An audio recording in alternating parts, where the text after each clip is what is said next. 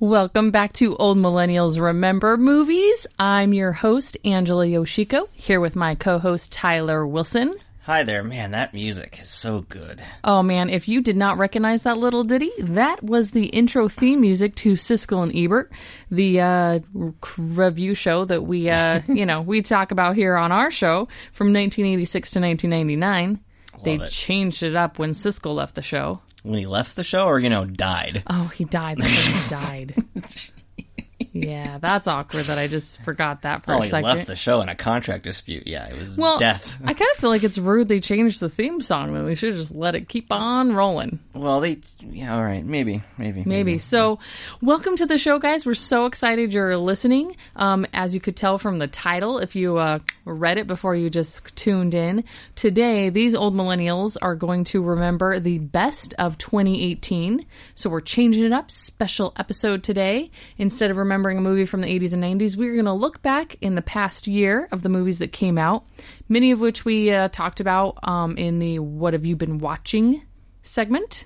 Yeah. So we're going to talk about um, Tyler's top 10, my top 10. We're going to start at number 10 for each of us Right. and work our way up to number 1. Yeah, we're doing this a little bit uh, later than uh, other review shows do because, you know, listen, we don't live in New York City. We don't live in Chicago. We have to see these movies a little bit later. The Oscar nominations came out just recently. We're doing that on the heels of that. So if they can wait until January and February to do their thing, then we can wait to do our thing. It's fine. Leave us alone. Agreed. So the only thing you need to know about today's show is that uh, only rule we have is if uh, one of us has the movie we're going to talk about higher in the list, then we'll pause and table it to talk about that movie when it's on that person's list. That's what we're going to do. But first, before we do that, Oh, you know, what? We listen. Last week, last episode, we did one on Unbreakable because we were talking about Glass, the new one from M Night Shyamalan. Anyway, I was going to introduce a game to the show. A game. We have so many segments already, but Tyler. it's a segment that it's a segment directed at you because you're always putting me on the spot, and I don't think that's really cool that I'm the only one that ever has to be on the spot. So I'm putting you on the spot. Um, you. You're the movie guy, though, so it makes sense that you, as the movie mind, But what I find enjoyable is how little that you know when we discuss things, and I find that amusing. So I thought, what could we do to really lean into that aspect? So I came up with, uh, we're gonna do. It's it's one game, but there's two variations of it. We're gonna do both variations today on the special episode, and that we won't always do the- both variations. We'll do one or the other, but it's called Angela explains it all ah, jeez, and its variation, Angela knows it all. So isn't there a show called uh, there's Clarissa? Clarissa Knows explains it all, which Oh. was what I loved. Before you liked Sabrina the Teenage Witch, I prefer Clarissa explains it all for my Melissa Joan Hart fix. But that's okay. We can all have our own favorite Melissa Joan Harts. Some people like uh, what's Nope, nobody Melissa and likes- Joey, Nope, or some that's people not a like thing. Mm-hmm. Holiday in Handcuffs, or Well, yeah, everybody likes it. so everybody can choose their own Melissa Joan Hart. That's their favorite, but I choose Clarissa. But anyway, the first bit we're going to do is we're actually going to do the variation of Angela Explains It All first. Angela Knows It All. I mentioned it already at the top of the show. I've t- discussed it with you a couple times this week. I've you pretend to be involved in the conversation, but you don't know. Oh no, Angela, there were eight movies nominated for Best Picture uh, for the Academy Awards this No. year. I would love it if you could name those eight movies. no. Ready, go. Okay, Roma, That's one. because you've been talking about that all the time. Yep. Did you watch Roma yet? Uh, nope. Okay, I- let's move on. I watched a few minutes of it. Sure did. Those were a few really good minutes. Riveting. The Bohemian, Bohemian, bah, Bohemian. God damn it, Bohemian Rhapsody Mm-hmm. movie about Queen. It's two. That's two. I got five. si- You went six with more. the best one and the worst one, but okay. Oh, oh, Green Book. You've been complaining about that all week. Also a bad one. There's three. Um, There were eight. um, uh, oh, here, maybe. are Don't any look on my online. list? You can't be looking on your computer. I told you you can't look. No. No. no. Um, It's not helping me. No. Stop it. Stop it. You're looking. Stop I don't looking. think any of. Oh, did. No. Best, best, maybe? Best picture uh, nominations. Black Panther. Black Panther is in there. You've Oh, got it four. is? Yep, that's Okay, four. You got four. Okay. Um, Isle of Dogs. No. Um, I, I love dogs. it's in my top. I mean, the animated. It, it made the animated feature uh, category. Black Klansman. Black Klansman is in the list. That's five. Okay, I did pretty good. Not bad. Are you done? I mean, when you say 'em, I'm going to be really mad that I didn't get You it. did pretty good. Won't you be my neighbor? No. That didn't even get into the documentary I'm just category, looking which at- is I'm infuriating. just looking at a list. what are you of looking? Don't movies. looking at lists. You're going to spoil our lists of other things. Ballad of maybe. Buster Scruggs. It did not make the best picture running. I don't know. Okay, so you got five. That's actually better than I thought you would do. I thought you'd get half. Oh yeah. okay, give me a cl- give me a hint. You saw one of these and didn't like it. Oh, Vice. Vice. Ugh. Yep. And you saw one of these and really liked it. Black Klansman. I said that one. Did you? Yes. Oh, did you? that was one of the ones I got. Oh, was it? Yes, Okay. Black Klansman. That's the last one I got. Oh, okay. And then you missed the favorite, and you Oh, missed I didn't know that one made it. A Star Is Born. Oh yeah, I totally forgot about that one because I didn't, You didn't see, either, of of those. those. Yep. Okay. Yeah. So you got Okay. you get five. That's pretty good. I mean, it's still an F. Yeah, five out of eight. No, it's all right. I Did can't okay. do math. I'd have to open a calculator to do that multiple. I wasn't division. thrilled with these nominations. Um, Yeah, let's- I just wasn't. I think that there Reach. are Let's hear it, Tyler. there are four good movies in there, four and a half maybe, but the three. Look, the three. Okay, Vice. We we've talked on the podcast about Vice We not have. being particularly good. Blah. No, didn't like that one. Uh, Green Book, I've talked, I think, at length on this podcast about uh, that one. And then I don't know if we've talked about Bohemian Rhapsody, but it's wretched. I think it's actually actively a bad movie. Um, I don't get why it's getting the attention. I kind of get it. There's a little bit of a magic trick with that movie. The last 20 minutes is a Queen concert, and I like Queen, and it's I mean, I fun like Queen. and I like that music, but I mean, the rest of the movie is just this very cliche, not very good Mm-hmm. uh, biopic. So I don't get that, but hey, you know, you can't can't pick them all. Should have been more than eight, I think. I'm I don't like the prefer- preferential ballot. I would prefer that they would go to just like ten slots and they fill out ten because it's very confusing right now. Those voters they can choose up to ten, but they on their list when they vote they only choose their five favorite. And That's then they, confusing. And then they order it based on like the strength of its uh, performance. You have to get enough number one votes to get into the best picture race, and it can be up to ten movies, but it never is ten. It's usually nine. This year it was eight. Stupid. Yeah, make it be 10. Because something always gets left out, and then there's always garbage in there that. There's always garbage in there. Vice, and Mm. best those, picture. And those, those ones would be probably making it anyway, but at least you'd like balance it off with a couple other like good picks, so it would not be like this very uneven list this year. well, if But you want to hear I us digress. Oh, complain about Vice, you go to episode 28, where we really? talked about the net. Look at you going on. If you want to hear Tyler complain about Green Book, I think check he like did the it last in five episodes. several episodes, including episode 25, Serendipity, uh, Scrooged, episode 24. so back to back there. Uh-huh. Um, yeah. What was the other one that you thought didn't deserve to be in there? Bohem- I don't know if we talked about Bohemian Rhapsody. Oh, I don't think you I wasn't a fan. didn't you talk about it. I don't know. When the last was it the last episode? I I'm can't remember. searching on our website, but Can't I don't remember. know how to spell bohemian. So Yeah, you couldn't. You didn't know how to say it either. bohemian. okay, so beyond the Oscars now. Let's just do. Let's get into it. It's Okay. a top ten episode. Uh, unless you know, let's do this at the beginning too, real quick. What? we've done thirty uh, regular episodes of this podcast where we discuss a movie from the eh, eighties, nineties, a little bit of the early two thousands. Was there a movie or two that you that you really enjoyed that you've liked to revisit? We'll just you know we haven't done a full year of this podcast, but we've done twenty eighteen. You want to wrap the book up on twenty eighteen a little bit? So we kicked off Old Yeah. Millennials Remember Movies, this podcast in 2018. So the 2018 is always going to be a special year for our podcast. Sure. Um, we went back and watched several movies that 30. I had seen and some that I Oh. had not seen. Um, so my favorite, so I have three to mention here. I have uh, my favorite that w- to revisit, um, a new one that I had not seen that I thoroughly loved, and my most pleasant surprise. Okay, So my favorite to go back and revisit was RoboCop interesting. Yeah, because I forgot that it's just like a great movie. yeah. Because in my mind, even even now, I'm like, oh, I remember watching RoboCop and thinking like, eh. But it's great. but it's great. If you want to listen to that RoboCop episode, go back to episode. What's your guess, Tyler? Uh, How 16. early did we do it? Mm, episode eleven. Well, I was not that RoboCop? far off, really. Okay, what was one that was fun for you to revisit? Well, you took it. I did. Yeah, my no two. way. I was gonna say just two that I would would just I ended up being stronger and liking even more. I guess Unbreakable doesn't really count because we just did it. It was in 2019, but it's part of this uh, you know recap episode, so that was a great one. And then I was gonna say RoboCop. I thought Mm-hmm. Seriously, we uh, did not talk about this beforehand. we did not. And I just, yeah, it, it's a movie that I liked, but then going back, it, it it's a, it was just because it had been a few years, it really held up well, and I, there was a lot of, um, you know, social commentary in there that I still thought was resonant, and it was just a really fun, kick-ass movie. Mm-hmm. It was really fun. so yeah, I was all on board with uh, with that. How is that possible? Out of thirty, I don't you know. picked the same. other one. I mentioned is, is I, I just had a lot of fun, and no one di- else did was spending two hours talking about Home Alone. But you know, sure, of course, of course. of course. My favorite that I had not seen before, Yeah. which thank you to this podcast because had we not done this podcast, we may have never come across this movie or Maybe not. Mm-hmm. been talking about it. It was Teen Witch.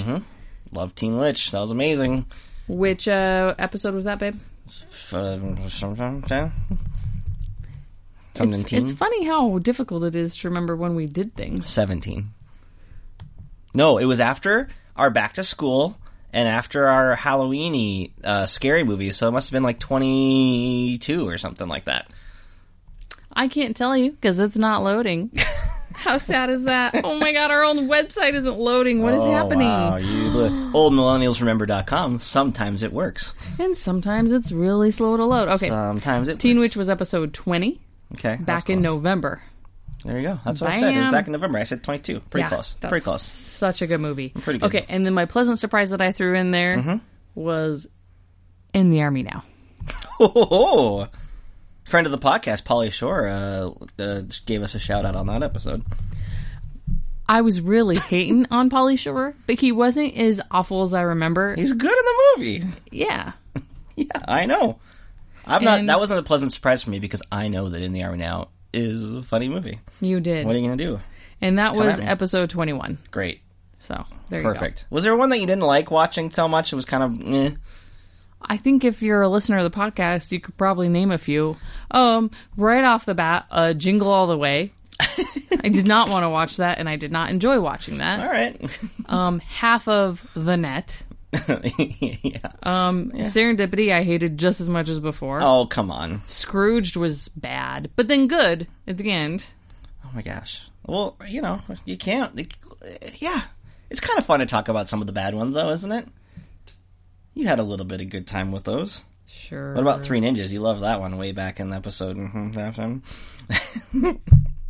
Three Ninjas? Was don't need to go- episode three. The audio quality are, aren't great on the. Uh, I feel like I might be able to go back and fix those. Oh, okay, If I great. have the original files, Super I think I duper. have an idea. I think I might be able to replace those. Excellent. Make that a goal. 2019 goal. Okay. 13 minutes into the podcast, we have talked about the Oscars. We've played your little game of which I fucking sucked at. Wasn't bad. Five. talked about our favorites from 2018 from our own podcast. Yep. Let's do it. Number 10 for you. No, you go. You go first. Number 10 from me from 2018 was Avengers. Okay. Uh, full title being whatever. Infinity Avengers and War. Infinity War. yeah. That this is a change. I okay, so we did see each other's lists at some point, but we've we've done some tinkering. I about a month ago wrote uh, a top ten list for a publication, but I've had to you know I've seen some things since then and changed some things. So we've done some things. So you went with Avengers Infinity War. Yes. And I'll tell you one reason why. Okay. And is this reason right here? So dead brother, huh? Yeah, it could be annoying. Well, he's been dead before. You know, this time I think it really might be true. And you said you, your sister and your dad, Both dead. but still got a mom though? Killed by a dark elf. A best friend? Stabbed through the heart. You sure you're up to this particular murder mission? Absolutely.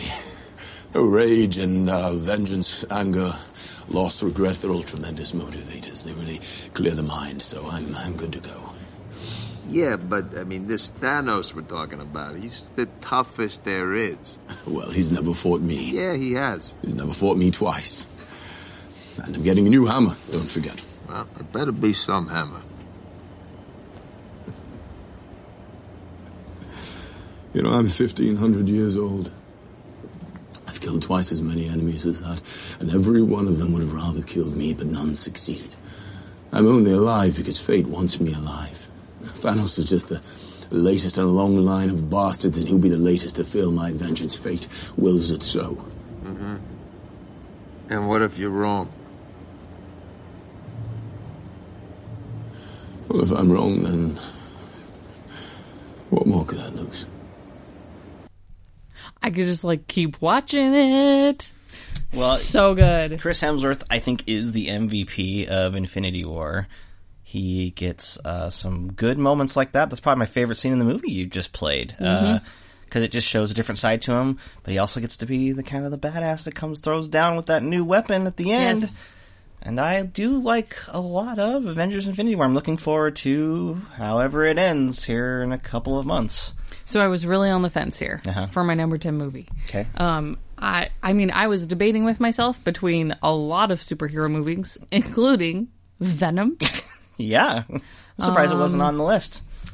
Black Panther, Yeah. The Oscar nominated Black Panther. the Oscar nominated Best Picture. Best Picture nominee. You went with, you Um, went another way. what else was I thinking about adding? I don't. What else oh, were you thinking Upgraded of? with Venom, even though Upgraded wasn't a superhero movie. Upgrade is not a superhero movie, but it does share a lot of similarities with Venom. Yes. it's called Good Venom in some circles. Oh, Aquaman. Oh yeah, Yeah, Aquaman. just because I really enjoyed watching that. yeah. Um, but after going back and watching just clips and reminding myself and remembering because I have a really shitty memory for movies. yeah, you do. Yeah, for someone who And hosts Melinda a knows movie it all. podcast. yeah. Um, so after watching several clips of all those movies, I landed on Avengers definitely needing to be in the top 10. There's a lot of good stuff in there if Mm-hmm. you just ignore the last five minutes. You and I weren't the biggest fans of the end, but I don't think anyone was. oh, some people like it because it's bold or whatever. But I don't know. I just ready for the next one. We know this. This is all gonna be fine. I think it takes away from a epic, cram-packed movie full of awesomeness and tenderness and all the characters that you love. It is like, It is a feat. yeah, I mean, there's a lot of characters to juggle, and to give them all moments is next to impossible. But I mean, it does pull it off. It does. in a lot of ways, and is fairly satisfying most of the oh, way through. so good. So yeah, I mean, it. I give it. You know, it's not on my list, but it, I give it credit for a lot of what it's done, and I've seen it a couple times too. So that's good. But yeah, no, all right. Avengers: Infinity War. It's the biggest movie in the world of the year. So hey, Damn. we mentioned it. There you go. We mentioned it. Perfect. What's it? Your number ten, Tyler? All right, so I cheated a little bit. I went with a little bit of a tie. I could have been more of a cheater because I could have gone full on all, all horse number 10, and that would have been four entries of just like movies with horses in them. And that would have been four entries. I did narrow it down to just two entries Oh. featuring, uh, you know, horses or uh, Western type things. So my number 10 is a tie between The Ballad of Buster Scruggs, the Coen Brothers a- anthology film, and The Rider. The rioter. The Rider is. Did a you movie- talk about that on here? No, I watched it. Uh, I find it's been out on video for the entire year. It, it was on 2017 lists by a few people, but it didn't actually get released in like regular theaters until early this year. It's been on video forever. I just never got around to watching it, but then it kept popping up on lists, and I was like, okay, I finally got to get the disc and rent the movie. And it's uh, it's amazing. It is about um, it's it's not a not a true story, but it's it's kind of because the main actor is like a rodeo uh, guy who really got hurt, and he had to end his career because he had a brain injury, and he had to stop being a rodeo uh, person, rodeo guy. I don't know what's the terminology for this, but uh, he had to stop, and so you know it's kind of a movie about what he kind of has to do with. This is the only thing he's ever known. It's the only way he really knows how to make money, and so he has to kind of. Uh, you know, find another way, essentially. And so it's about that. It's kind of this, he's not, you know, a trained professional actor. I think his own dad, his own sister are in the movie playing versions of themselves. It's a little bit different. Um, the photography in it is just gorgeous. I mean, it, it it's just kind of has that Western feel. It's, it takes place in a modern time period. And, uh, yeah, it's just really strong, really powerful, uh, stuff. And I was, really glad I sought, sought it out because I it was just something that you know, if you just kind of turn on, you start getting engrossed in. Um, so yeah, it's uh, also by uh, female director, which is the I think it's the only one on my list because Oh, Tyler. I know uh, Chloe Zhao, and so she- yeah, it's a, it's it's excellent. And then you know we've talked about the Ballad of Buster Scruggs on here before. I just am a fan of everything Coen Brothers in general. I just responded quite a bit to most, actually all the stories. Even when you watched it, I did get to watch it again a little bit and. Uh, I kind of even solidified some of the uh, less, the lesser ones I thought of. I, I liked again, so I know that you had some issues with it, but I did. I talk about those issues in episode 29. Yeah, good. Uh, you watched it and talked about it during episode 23. Great. So if you want to go back and hear the original, Yeah, go back. then go back and do The, it. the gist is like I'm right and you're wrong. But that's I okay. didn't dislike it. I I don't remember what I said about it, but You just didn't like it because it was too long. Which it is was it's long. it was fine. It was good. It was interesting. okay. It was a little bit different. I just kind of like maybe didn't love the t- overall tone. I don't know. Thanks for shitting on my pick. Oh. it's really good though. If you like the Coen Brothers, No, you're like it was really good though. it was. It just I didn't like love love it, but I enjoyed it. no, we're good. So it's a I have a tie. I, I did not go. I had two other movies with involving horses I could have thrown in. I'll we'll, we'll throw them out at the end of the honorable mentions. So All They're my number right. 10. Number ten. ten point five. Okay. Number nine for me. Yes. We will table for a higher ranking for you. What is it? Eighth grade. Okay, yeah, it's a good movie. It is higher on my list. I had it at like number three, and then right before this podcast, I thought about it and I just boop boop boop boop boop punched it down. way punched to the it bottom down of the list. to number nine. What I was kind of thinking for ranking it a little lower than super super high Mm-hmm. was the um, other ones that I ranked higher. I felt told a story that was new to me.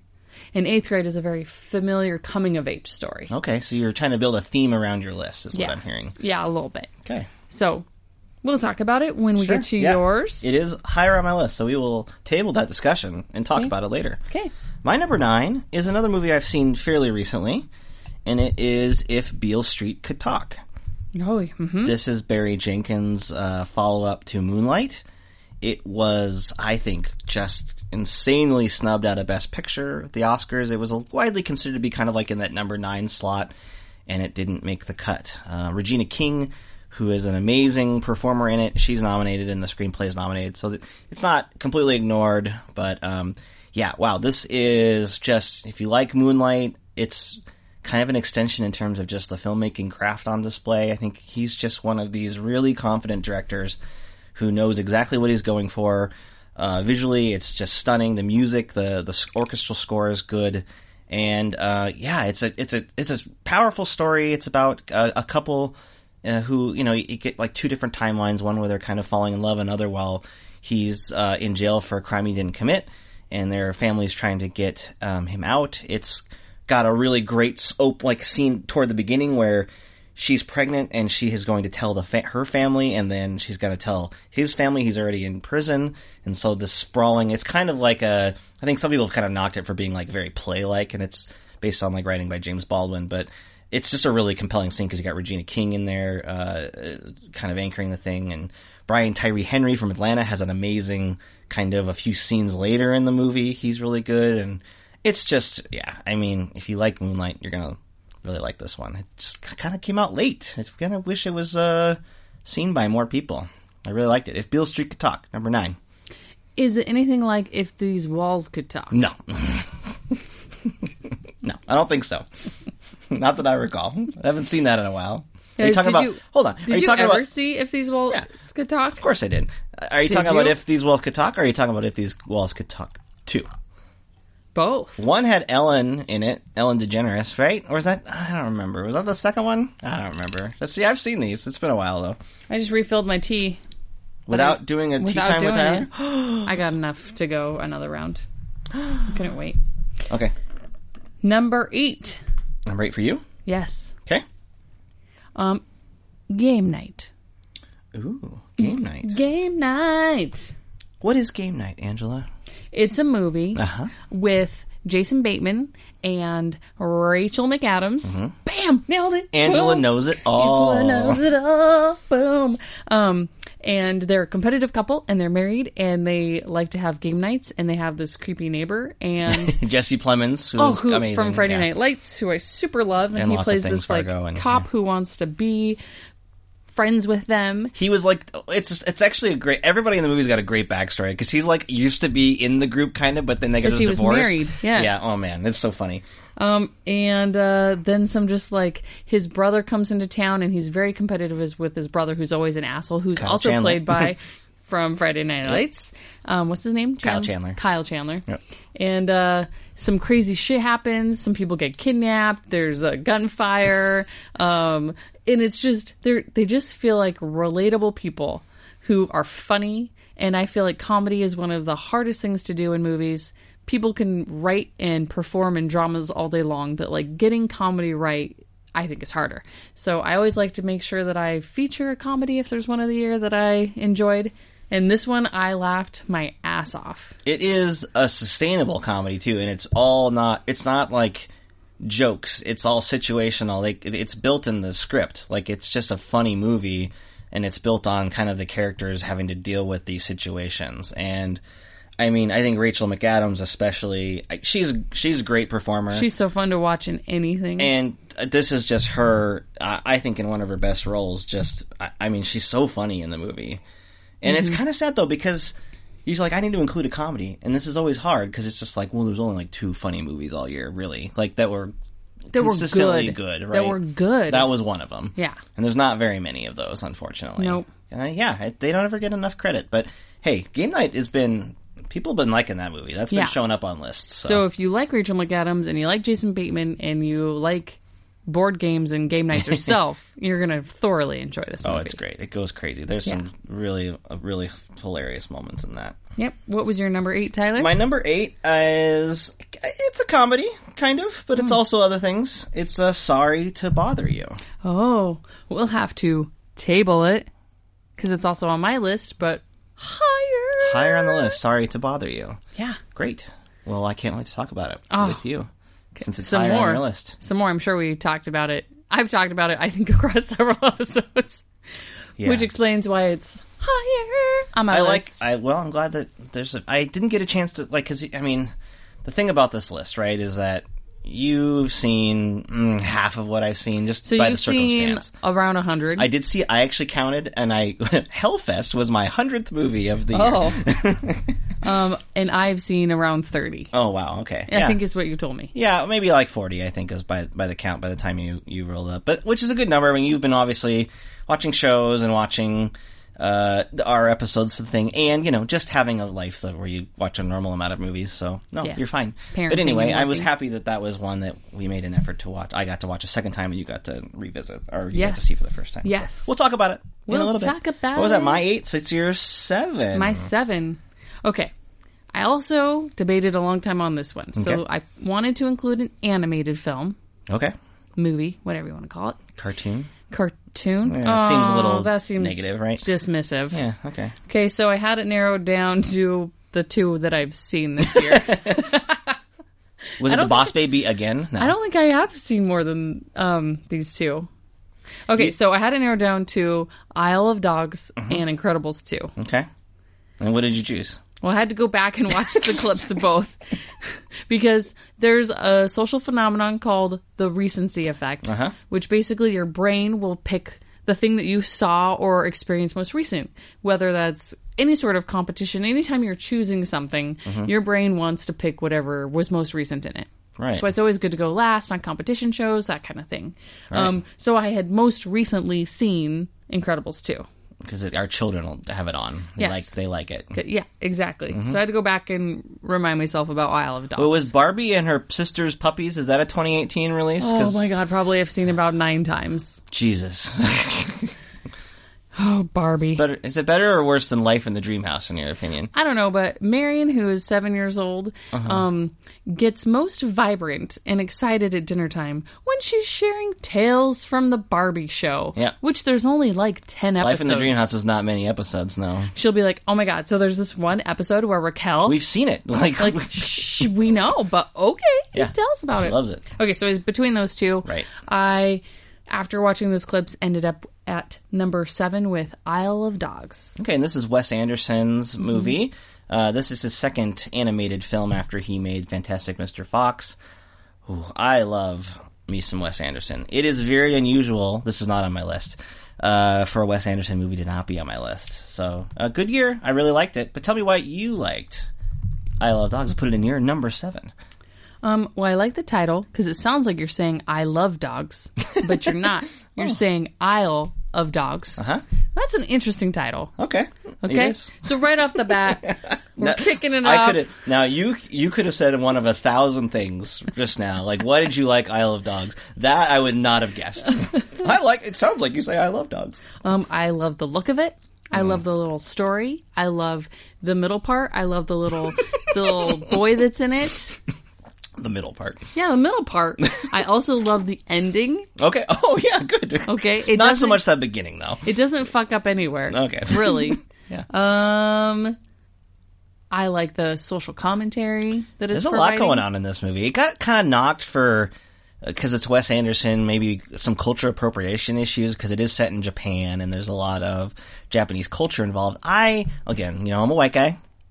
Uh, I married someone who has ties to the Asian community, but you know, you're white. Ties to the Asian community. What the fuck does that mean? You have a family full of Asians, and I love them all. I feel like you're digging a hole. Yeah, I am. But so I'm just saying, like, you know, f- the fact that I didn't find anything, like, you know, upsetting about the cultural appropriation aspect probably doesn't mean much, is all I'm saying, coming from me, because it didn't bother me. Well, I'm a white guy, so, you know, whatever. Maybe there's an issue there. I didn't see it. I think I have a few family members who would always argue, no matter what, Mm-hmm. that anyone who's white cannot tell a story, act, write, direct anything related to anything Mm-hmm. like if Japanese culture whatsoever. But then, I don't know. I don't necessarily agree with It's that. a very positive, loving, uh, it's the culture aspect. He's celebrating the culture aspect, and he's telling a story that's not, uh, exclusively Japanese. I think Mm-hmm. his, his commentary is not about Japanese culture. I think it's about our culture. I think it's about Mm-hmm. our current culture, very much so, in terms of just being like, in terms of prejudice and, uh, what we do when we are fearful of things. Yep.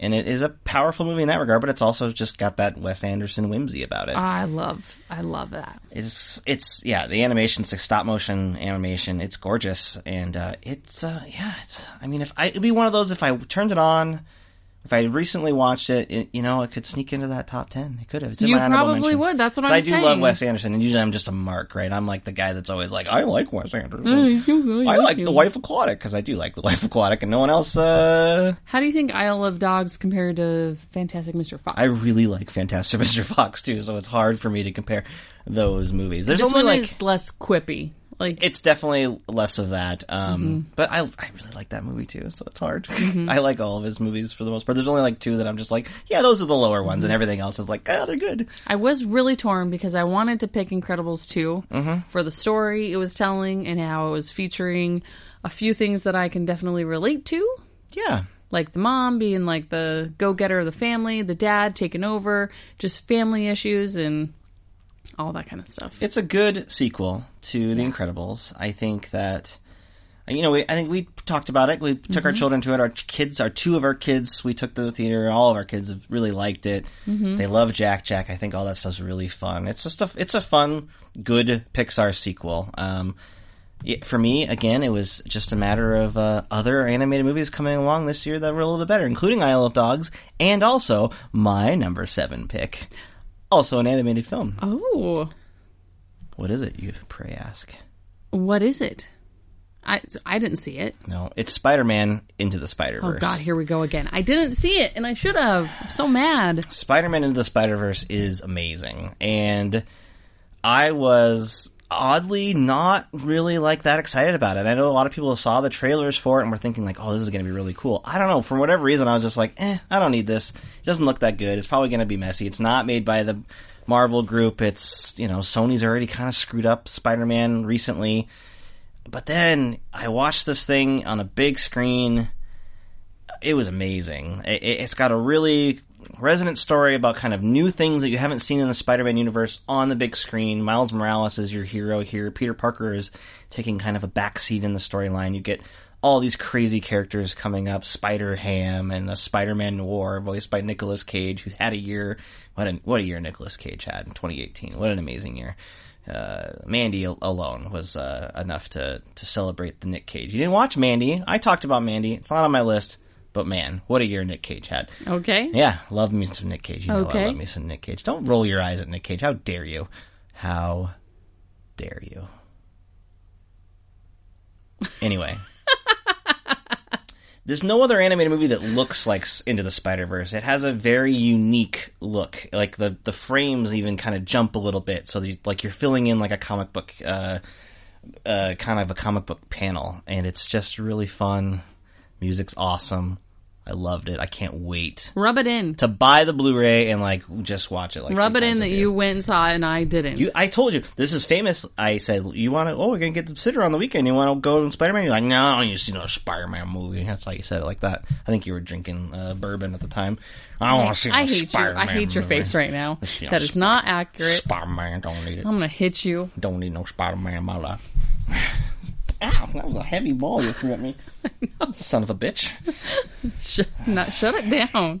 All right, well that was my number seven. Okay. What's That- your number six? It's your turn to go. Why do is I always have to do my number first? Because it gets confusing if you alternate, if you switch the order now, Why? you're in trouble. I don't know. I want to have the last word, damn it. story of this podcast. Sorry, this podcast. Okay. My number six also was not in my original top ten because I sort of forgot Oh. It's a about surprise. it. It's going to be a surprise to me. No, it's not. You told me it wasn't in your top 10. Oh, here at number six is Annihilation. Oh, yeah. Okay. All right. So we talked about our list, and I made you guess what was in my list. Mm-hmm. I did, yeah. and this was not in my list. But I guessed that it would be. and then I was like, no, I just I don't feel like it made it in. That surprised me. and so I was like, okay, well, I it's been a while since I've seen it. When did I see it? How long ago? Mm-hmm. Uh, we p- well, I got the Blu-ray. Before, it's on Hulu now, so people should watch it for sure. Um, but we got I think I got the Blu-ray when it came out, so probably in the s- late summer, maybe even in the early fall. So it's been a few. I don't Been a even know few if we months. talked about it on this podcast. Might not have. I don't remember. Um, So it's been a long time. yeah. So I sort of forgot about it. Okay. I remember her walking around with a gun. Mm-hmm. I remember there being a cool bear scene, Oh yeah, and that was kind Scary. of actually like all I sort of remembered. that's crazy. But then I okay. So the other night I did see you kind of futzing onto the Hulu. Were you on Hulu and you kind of jumped No. forward a little bit? I just went to the YouTube. Oh, YouTube just putting on the good scenes. no, huh? and, th- and then I went. I went uh, Annihilation ending. oh okay. And the 'Cause I was whole like- ending's on. I was there. like, let's let's see if this will jog my memory, and then I was like, oh my god, this movie was so good. It Mm-hmm. looked so good. It had like that uh that suspense and that tension of like kind of being kind of scary, but just really interesting and and unsettling. And Yeah. Natalie Portman, I will watch her in anything. She's terrific in this. I and- love her. Yeah, it's got a good supporting cast too. Uh, Te- Tessa Thompson, who was also great in pretty much everything she was in this year, but she's good in the movie, playing a very different role than she played in all the other movies she was in this year, which I appreciate. This is Alex Garland as the director. He made another. I think you really liked. If we went back and looked at top ten lists of previous years, I would pretty sure that Ex Machina would have been on your list for that year. For sure, in the Yeah. like top five. for Yeah, sure. you. This is your jam. When I showed you this movie, we when you saw it, like I, like I just. That's why I was so surprised when you told me it wasn't on your list. I was like, no way, you. This is this is your jam. This is your kind of type of like sci-fi suspense movie because it gives you like the scares, it gives you the thrills, it gives you like some meat to ponder about what the hell's going on Mm-hmm. and what it means. And yeah, this movie is just a trip. And it. I don't know if I understand everything that happened in this movie. There's a lot to kind of unpack in terms Yeah. of just what it means and why things happen the way they happen. Yeah. But it it's- made me want to just like s- watch it again. It's incredibly compelling. It's one of these that you can uh, go online and read a lot of different interpretations about what's going on in there. Mm-hmm. And I think that's by design. Like, it's not people grasping for something. I think that there are some ideas in it that kind of suggests, like, you know, these are representing psychological behaviors, or this is a representation of like trauma and loss. And it's Super good. It's really cool. Uh, Yeah. It's just missed my list too. Another one on my honorable mention. That's why I really wanted you to put it on your list so we could talk about it on the podcast. 'Cause Well, there, I was we- like, there it is. because he wasn't going to make your list. I'd be like, okay, I got to figure out. Can I? Is there a horse in it? Can I put it in the horse slot at number ten? I don't know. I'm glad that it made it into your list. Mm-hmm. What was that? Your number six? Yep. All right, my number six. Let me tell you something Oh, okay. about show dogs. No, I'm just kidding. I didn't. I did see show dogs. Is it Aquaman? Number six, Aquaman. I enjoyed Aquaman. I feel like theater experience, if we were to make a top 10 theater experiences, I had a lot of fun at Aquaman. Aquaman would be in your top five. Did I have Uh, a drink sure. before I watched Aquaman? No. Really? We did have a Surprising. drink before Venom. Oh yeah, that helped. Venom I and had a couple- Aquaman. I had a couple drinks before Venom. oh, yeah. Up there. yeah. No. Uh, okay, my number six is uh, the favorite. God damn you. You know, I really wanted to see that. Yeah, I know, but you didn't go with me to see it. Babysitter. What'd you say? Oh, okay, yeah. This is Yorgos Lanthimos. Uh, this is this uh, historical costume, bizarre drama, dark comedy uh, with Olivia Colman, Rachel Weisz, and Emma Stone. They're comp- This is the thing. I don't like that. Uh, if you, Angela, you know this about me. Mm-hmm. Costume drama. No, you fucking hate them. I generally You- not. A, I just struggle. Right. You immediately are like, uh uh So when one works and is on my wavelength, the things that I like, and Yorgos Lanthimos it's definitely, uh, he's can be kind of a tough director. I was a real big fan of The Lobster. I wasn't a big fan of the one he made after that, but it's off kilter. It's bizarre. It's dark. Uh, this was a perfect like match of like filmmaker and style and t- topic because it was doing that in a way that was didn't feel like it it's been done before. I know that there are some comparable titles to this movie in particular, but to me anyway, it was just compelling and funny and engaging, and the three performances are, are great. I think there's no better group of performances in a movie than these three women. Uh, they just are amazing, and they just kind of dig at each other in just spectacular fashion. It's filmed in really bizarre, fun ways. Things are shot from low angles, and it's just it doesn't look like any other peer, typical. It's it's designed to make you uncomfortable, and that's kind of Lanthimos' jam in a lot of ways. But I just things that make other people uncomfortable, I tend to kind of like. So I just I really enjoyed this. I was happy to see that it was in like the best picture race. 'cause I think that's totally one of the good picks that the Academy actually managed to do. So Sounds like it'd be right up there with a, a movie from 2009 called Bride Wars, Oh, yeah, just like Bride Wars, yeah, where two totally. women two women are sort of competing. and- Well, they're not competing for that was for like their your wedding better watch it. They were this is about competing for the affection of the queen, so a little different. One is also terrible. I just want to bring it up Bride Wars because when was- you said it's like they're two, you know, Yeah. it, and it's funny. It's funny but in like a very it- it's a like a shocking kind of way usually Oh. the time, you know, like just kind of surprising in its humor. So, yeah, no, I Am I gonna like it? I was yes, and I because here's the reason why, and I think I said this on the if you go back to whatever episode that was, if you see the trailer for the favorite, I feel like that trailer is like the perfect. It's a two minute version of the movie. Like the tone of it is the same. You know, it's obviously cut a little bit faster, but other than that, like yeah, it- on one hand, it's like. The, a perfect two minute version of the movie, but it also is a sign of like, well, if you dig this trailer, then you're on the wavelength of the movie. It's Totally. not straying from that, and that can be tricky because a lot of trailers are deceptive on purpose, but not this. This is very much just like what it is. So, my number six is the favorite. Excellent. Ooh, we're getting into the fi- top five now. We are. I do think it's time for me to get another refill of my tea. So let's do a little tea time with Tyler. Would you like a spot of tea? Yes. So this is the segment of the episode where I stall as long as possible to think of something to ask you to stump you to make uh something funny. Okay. I've not been doing very good of the, the last few podcast episodes. I feel like, and so you think that I would respond to that by preparing. Preparing, doing some research, doing anything really um, to make the podcast better, but you know, you do you. Name as many Natalie Portman ep- uh, movies as you can. Go. Jackie, Black Swan, Vox Lux, Annihilation, Thor, Thor the Dark World. That's all the our Marvel movies she's in. Uh, Mars Attacks, um, Closer.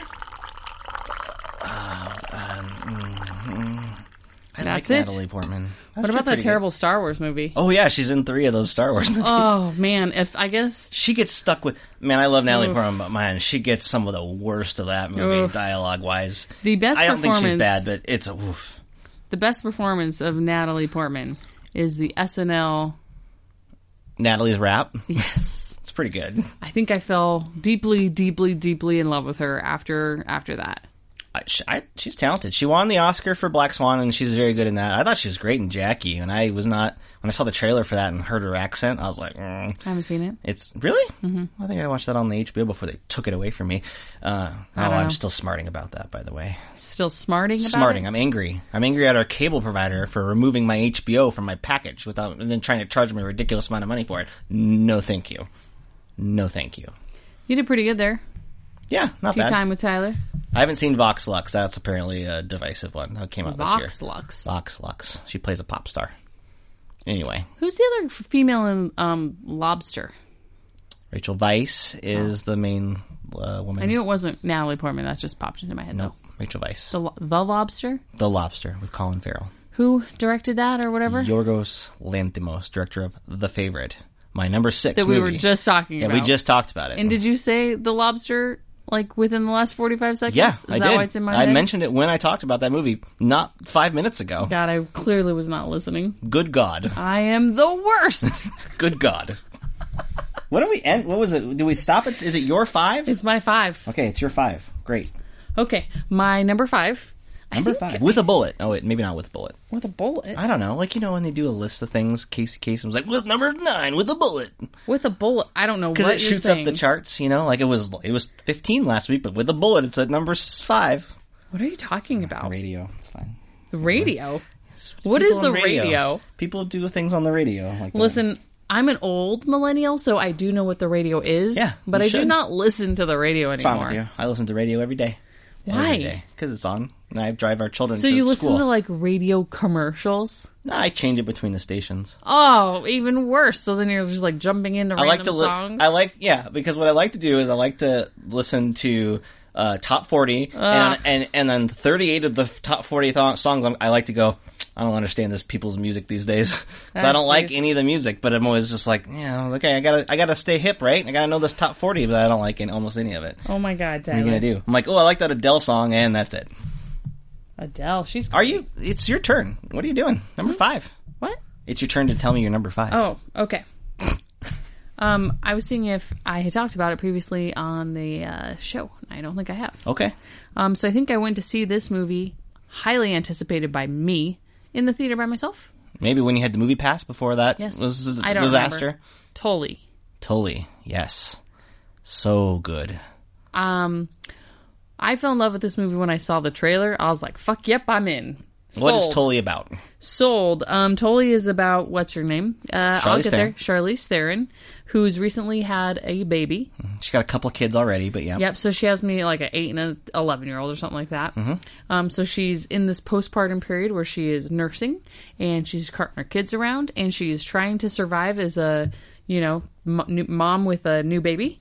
And her brother um, sees how exhausted she is and suggests and gifts her a night nurse. So someone who comes in in the middle of the night and just takes care of the baby so that mom can sleep. Which doesn't sound like a thing, but it apparently is. I think it is in cities Yeah. and eh, where like women are like working and Makes sense. have a lot of money. yep. So this movie is dark and hilarious and real and a little too real. Yeah, I don't. Maybe I mean it's dark and it. I think it's a Not pretty really dark. I think it's a pretty warm movie It is. ultimately. Um, There's it so goes many some good places, scenes. but it, yeah, if you have and I, what I loved about it is that it's not. It yes, it's very much like a story of motherhood, but as someone who has young kids and stays home with his kids, like I could relate to a lot of this story too. Just like anybody who's in the, the weeds with young kids could Yes. totally connect with this. even like her son um, is clearly like on the autism spectrum Right. and so she s- m- gets a therapist who teaches her um, something that's called like the brushing method Mhm, Which we've done. and then she's like she's doesn't have the time or money or something to continue the the sessions with the therapist but Right. Mm-hmm. she's like uh, just continues doing it herself doing the best she can um, and we have done that with our son so Yeah. we know what that was so i was like oh my god this The is- movie opens with it. Yes, I was Yeah. like, oh my god, I know what that is. Yeah. and uh, it's a little too real. And then just like her having to like pump breast milk, and then like the horror of it just like spilling over, and Yeah. you're just like, no, no, no, no, no, no, no, no, no, and just feeling like your body's wrecked, and you know the survival mode that you're in. She's Yeah. such a good actress. She's amazing. I think if in a year, there's actually been a lot of really good female performances this year. And like i- in usual years, she'd be in the heavy conversation because she's great, and well, Yes. she's just always really good. But uh, yeah, she's just so. What I love about Charlize Theron, she like, I can't remember if she's done anything since then, but she probably has. But to go from like Mad Max Fury Road Yes, to this. what a degree shift. And it's Yes. just she's impeccably perfect in both roles, like utterly convincing. she can be so vulnerable and so fucked up and such a loser, and then she Yeah. can be such a badass, strong, cool lady. Like This is from um, Jason uh, Reitman and Diablo Cody. They made actually one of my favorite movies of the last several years was Young Adult with Charlize Theron, where she plays a kind of unlikable character in a lot of ways, but she's so good at it. It just it, it's such a and Patton Oswalt's in that movie. It's it's great, and this one's really good too. And it's got some, you know, people. Some people kind of didn't like how this thing kind of resolves itself. There's some. mm surprises, I guess I would say. But I really, I, I f- f- for, for as the concept it was going for, I, I was really shocked at how well it kind of stuck that landing and, and told a story that could use that as not a like a narr- like a narrative crutch or some kind of like surprise, but really like it felt like the right place to go with the story. And I, yeah, I have a lot of respect for that because that's a tough. Ooh, that last half hour of that movie, if you were like to describe it, you'd be like, "How did? It, there's no way that pull- that works," but it does. And yeah, it totally does. I'm really glad it's on your list. I was hoping Yes. it was on your list because it is just off my list. And it's a story that I don't think gets told. A- Yeah. I mean, to get there's a lot of like mom characters out there in stories, Mm-hmm. but not like real, fresh, raw. yeah, and it got it got a wide release and it was out, and then oh, it just didn't do a ton of business. I mean, it's a smaller movie, I guess, but it was early in the year and people have forgotten about it. But it's good. and You should go. It's on video. Rent it. Mm-hmm. Rent it. So that's your number five. Yep. My number five, you know, The Rock starred in a Giant Ape movie. And he starred in a movie where he scaled a skyscraper. But those were terrible. He was copying the true action star of 2018, Tom Cruise. Ah, jeez. Mission Impossible Fallout is my number five. This movie is the shit. This movie is the shit. It's Quoted awesome. Tyler Wilson. It's so good. I'm a big fan of the Mission Impossible franchise. We have done an episode on the very first Mission Impossible uh, on this show. We talked about Mission Impossible Fallout in that episode. It's a remarkably consistent franchise. Uh, there really isn't a bad one. Number two is not great. I'll give you that. But everything else after that's been really distinct. But this one, this one is, and I rewatched because I was like, because you're just like, oh, I saw that and I, I forgot about it. You didn't watch it again. I watched it again. Mm-hmm man, the stunt work in this movie is there's- it's incomparable. No one's doing this level of work. Uh, the the helicopter climax, incredible. Nothing like it. That's true. That was pretty. Nothing awesome. like it. This the the plane jump that leads into the same sequence that leads into this bathroom brawl with Henry Cavill and Tom Cruise and, and- oh my god, that's great. He's driving around France in uh, on a motorcycle, no helmet, just weaving through traffic. Amazing. Jumping off a building, breaking his own ankle. I mean, it's just an amazing collection of stunts, but it's also a pretty just entertaining spy movie on top of it. It it chugs along.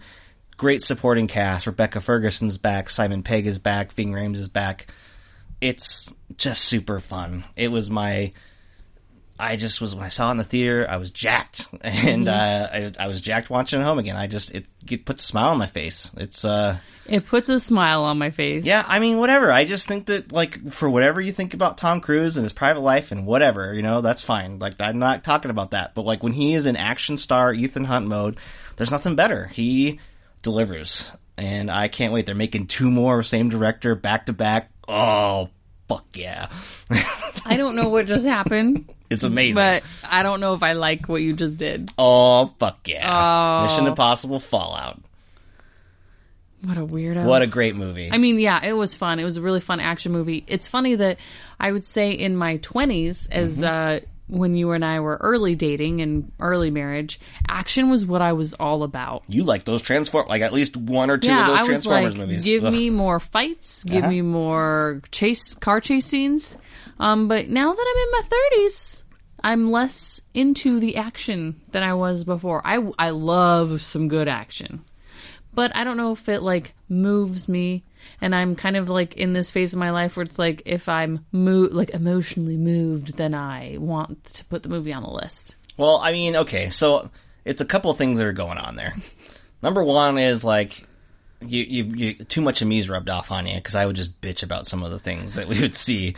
And just be like, too this much is of fucking- me is rubbed this- off on you. This is fucking got no, because I don't. I, that's one. That's one aspect. The other aspect is like, there's they don't make movies like this very much anymore. Really, we've moved into superhero movies where all of our action is coming from that realm. We're not getting because they're not profitable. They don't make money. This is one of the very few like action franchises that actually can make money without sticking somebody in a cape or whatever. So to me, one, we're not getting them. 2 no one's making them like this. I think the Fast and the Furious movies are kind of like in terms of stunt work, they're trying. And I, you know, look, they've done some good work in some of those with stunts, but nothing like this. We're showing like in a world where we're so full of CGI to just kind of see a sequence where a, an actor is like falling from a rope on a helicopter that's flying. Like, I don't know, like, that's what going to the movies is about. Like, that's what you want to see. I don't want to see a CGI goofy thing. You know, like, I agree. I'd rather just see the real thing and, like, this is giving it to us in a spectacular Like way. totally amped up. So yeah, I don't know. I just I hope that they can keep making money because there's no one else doing it like that. Because even like Fast and Furious, man, they I mean I, there's CGI in Mission Impossible Fallout, absolutely, but it's not like It's not like Aquaman. it's not like Aquaman CGI, where it's just like, oh, that was some pretty good CGI. It's like, oh no, Willem Dafoe, that's not what your face looks like. and they just look like cartoon characters flinging around. Oh, look at that guy. He's jump. That little boy is jumping with dolphins. Some Okay. CGI dolphins and a CGI man yeah. jumping. Yeah. I totally get what you're saying, and uh, I agree. I'm with you. I feel like if you had watched it when I turned it on the Again. other night, you would have been like, "Oh yeah, this movie's great." Again, it'd probably be my number one movie. Probably because like even in like the first five minutes, I was like, "Oh no, like it's not starting how I like remember." But then I was like, "Cause it's got a lot of t- uh, what I love about it. It gets the the nuts and bolts of the plot out of the way. It's like, okay, this is what we're doing, and it's just like, all right, why are we explaining it? But then once it goes, it's just going, and I Okay, that's what I like. got a plan. okay, Let's pause the show. Okay. we'll go watch it. Okay. we'll see if it makes it in my list, and then we'll finish recording. perfect. Let's do it. okay, we'll be right back. I, uh, well, yeah, I'm I I'm see it. I'm half serious. I, it's great. Okay, what came in at my number four? We will table it. Black Klansman. We will table it. I loved this movie. I'm so glad. I was. You were worried. kind of worried for some reason. I was worried because it. I had well, we can talk about it in a little bit, but I had such a visceral reaction to it that Yeah. you never know what will happen. Well, it's a kind of because there's a couple, a couple of these new up at the top of the list. We got a couple to discuss in that regard. Okay, so, um, at your number four was eighth grade, yes, so we that was your number what? number nine. Okay, so it's my number. It four. was like my number three or four, and then I, I punched it down. Right. So I saw it in the theater. Um, it was like my last movie pass movie. I was trying to get my stupid movie pass to work. This was when it was like shutting down, not working. Like you could had to get on your freaking phone at like early in the morning to like buy your ticket, drive to. It was so stupid. Like uh, only f- twenty people know what you're talking about. So people people feel that. Well, yeah, okay, but the people were feeling the hurt anyway. Um, but it was um, so I saw it in the theater. It is now on Amazon Prime, which is where you watched it. We watched it together just recently, and I mean, wow, what a movie in terms of just like how it came to be.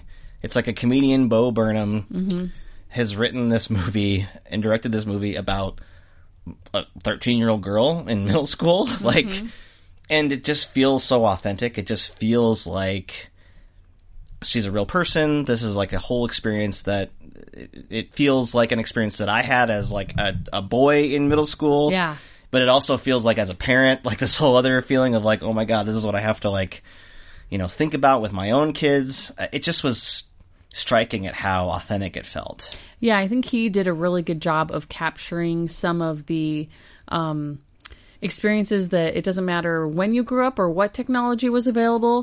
As you're going through that middle school, junior high time period, there's the same um, rites of passage and experiences that we all go through. And I think he really captured those that in such a good way that we could even imagine, God, we went through everything that this little girl goes through. Right. And it's easy then to imagine, like, oh my God, if we had cell phones and texting, fuck, just like, fuck, it's already horrible enough. Yeah. But it did it in a way that I don't feel like um, it overly villanif- villainified the, uh, that's not a real, vilified. There's Oh There, the word. you got it. You Yeah, came to it. English much vilified um the other characters. So there's like other girls and they're not like meet like bullying to her. They're just like not friends with her. In your opinion, I wanted to cut a bitch that was uh, being kind of mean to her. yes, but she wasn't being like outright aggressive. Right, yeah. She wasn't targeting her. She was just being a snotty bitch, which is what like 14-year-olds do. everybody's a snotty bitch. Boys She and wasn't being girls. like targeted though. Right, yeah. And I feel like sometimes movies, um, these coming of age movies, there's always some obnoxious. And I, I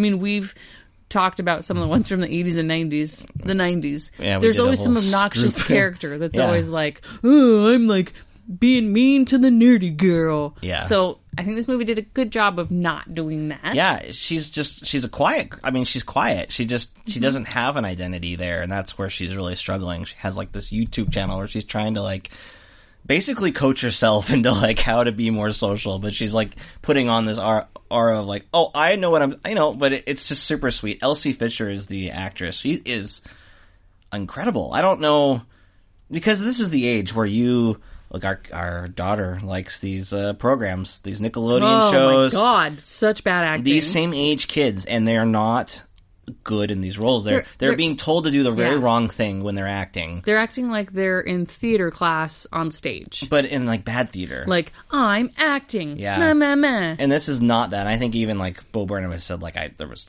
I don't know, hundred kids came through, and it was just like immediate, like nope, nope, nope, nope, nope. Like there's just no way that that per like, she found or yeah, she's incredible in the movie, and I, I what I like is too is that the you know the the technology is very prevalent in her life, and to us that feels like oh god, right? But it's not like you said, it's like the girl, the girls aren't vilified. I don't think it, it's a negative depiction even of that. I think it's just very, very much matter of fact of like this is her world. This is where she's getting her, her kind of her entertainment, her social fix, and this is just kind of how it is. And I don't think that that's it's not a. I mean, it, it's more about a kind of under, understanding that and trying to figure that out. And her relationship with her dad is um, really good. Um, just powerful but in not a real pushy way. They just get a couple of just really good scenes. It's a very funny movie. It's a very cringy movie in terms of just like experiencing things that maybe you've experienced. So I could see a lot of people going and being like, "Nah, it's not for me. The movie's not for me. It brings up too much like, you know, it's like the Office effect when like Michael Scott's real Yeah. too cringy. People kind of get ugh, icky, icked, icked out by it. You know, I think that um, one of my coworkers we were talking about this movie, and she said she turned it off 20 minutes before it was finished because her husband and son came down, and she was like, she wasn't sure like what else it was going to show, and I think she was experiencing that like cringiness that you kind of experience, you know, where the girls.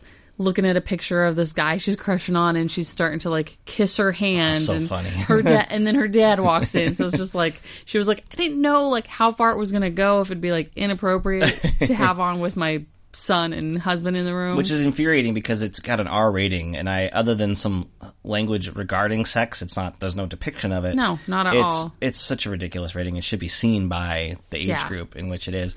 But yeah, I mean, there is but the annihilation bear scene, and then the backseat scene in this movie are the scariest scenes in movies this year. I tell you what, it's uh, alarming and frightening. Mm-hmm. Um, but God, good performances. I love this movie. Love it. It would be like m- th- we're in the spot now of this list where I'm just like, you could interchange. You could. They're all super, Yeah. super good. But you knocked it down. You're like, I remember that movie. I'm going to knock it down to nine.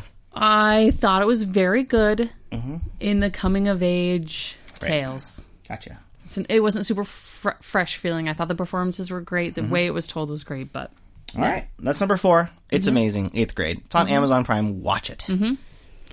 my number three, Okay. which I let it jump up the rankings, Mm-hmm. um, kind of in the same category as eighth grade, but the girls are maybe in their junior, senior year of high school versus eighth grade. Um, is Blockers, better known to me as Cock Blockers. I think that's what it was. They were uh, trying to say Yeah. in the marketing. So of the cock movie. blockers um, comes in at number three for me. Another comedy. Another the other good comedy. of the other year. good comedy of the year. and again, this is I feel like a coming of age story. Mm-hmm. You know, um, they're three best friends that are getting ready for their junior senior prom. Yeah. and they have made like a, a pact that they want to all lose their fraternity. It's like super bad. Like it's the super bad version with girls. with Yeah. girls and there are so many parts of this movie I love. One, that it's girls. Mm-hmm. Two, the parents that are cast. I love Leslie Mann. She's Leslie the Mann. one of the funniest ladies out there. John Cena, who's you know building He's up John that career, Cena, yeah. and Ike Barinholtz from uh, the Mindy Project, yeah, Mm-hmm. super funny as well. Um, I love the story and their John Cena's wife, who's not one of the like main parents in the story. She's in it, but she's not one of the main trio. right? I love her perspective of just like you guys need to like calm down. This is none of your business. Like if if these girls were boys, you'd be high fiving that they're you know Yeah. getting laid, and you guys are like you guys are crossing the line. And I think that that's an important message. And even as a parent um, of future girls who will be in high school Mm-hmm. and thinking about having sex and stuff, um, I think it's a it's a very What a simple Progressive. switch too. Like when you think about it, like it's like yeah, we're just we're it's a gender reversal Mm-hmm. of this type of movie. But like then you think about it, like well, we don't do this because even a couple years ago we were slut shaming these girls, Yes. i- in this type of role. And so to me, the the key to the success of this is just like three girls, really well written, funny character Mm-hmm. part, like just really great characters Mm-hmm. that you can just because it's a split. The movie kind of splits its time. It's between Yes. the half the time with the girls, half the time with the parents. Parents are really funny, Yes. and you have a lot to relate to there. Especially the like their overreaction. And what's great, Leslie Mann is really good in the movie because she knows better the entire time. Yes. she's telling herself like, "No, I this is terrible. What I'm doing is not right." like, but she can't help it because she keeps getting roped into like this this attitude. like it's my daughter though. Right. and so she's, I mean, she's always really good. Um, but she, yeah, and I, I just, I, what struck me was just how good those um, teenage girls were. Mm-hmm. Um, a couple of them maybe are a little familiar, but they were they were newish enough to me that it was just kind of a great. But yeah, I mean, it's just it shouldn't be that hard, right? We should, we should have more movies like this, but Yes. we don't. And so when it comes out, it's just like, wow, this is like really fresh. I was laughing my ass off so hard and just thinking also like, oh, I did that like several times in the movie. Yeah. And I think we watched it at home. Mm-hmm. yeah. I just felt like even though you weren't sitting right next to me, that I just want to be bumping you the whole probably time, did. whacking you and be like, oh my God, oh. yeah. You were like, eh. No, I liked it. I liked this movie. It was really funny. You didn't love what's his name though. Who? Oh, John Cena. Yeah. I like him in certain things. I think he's good in this movie. I think he's good as the he like. can be a little hit and miss for me a little bit because sometimes he'd be a little over the top, but I thought he was um, good. In Yeah, this one. he just is. Yeah, I was.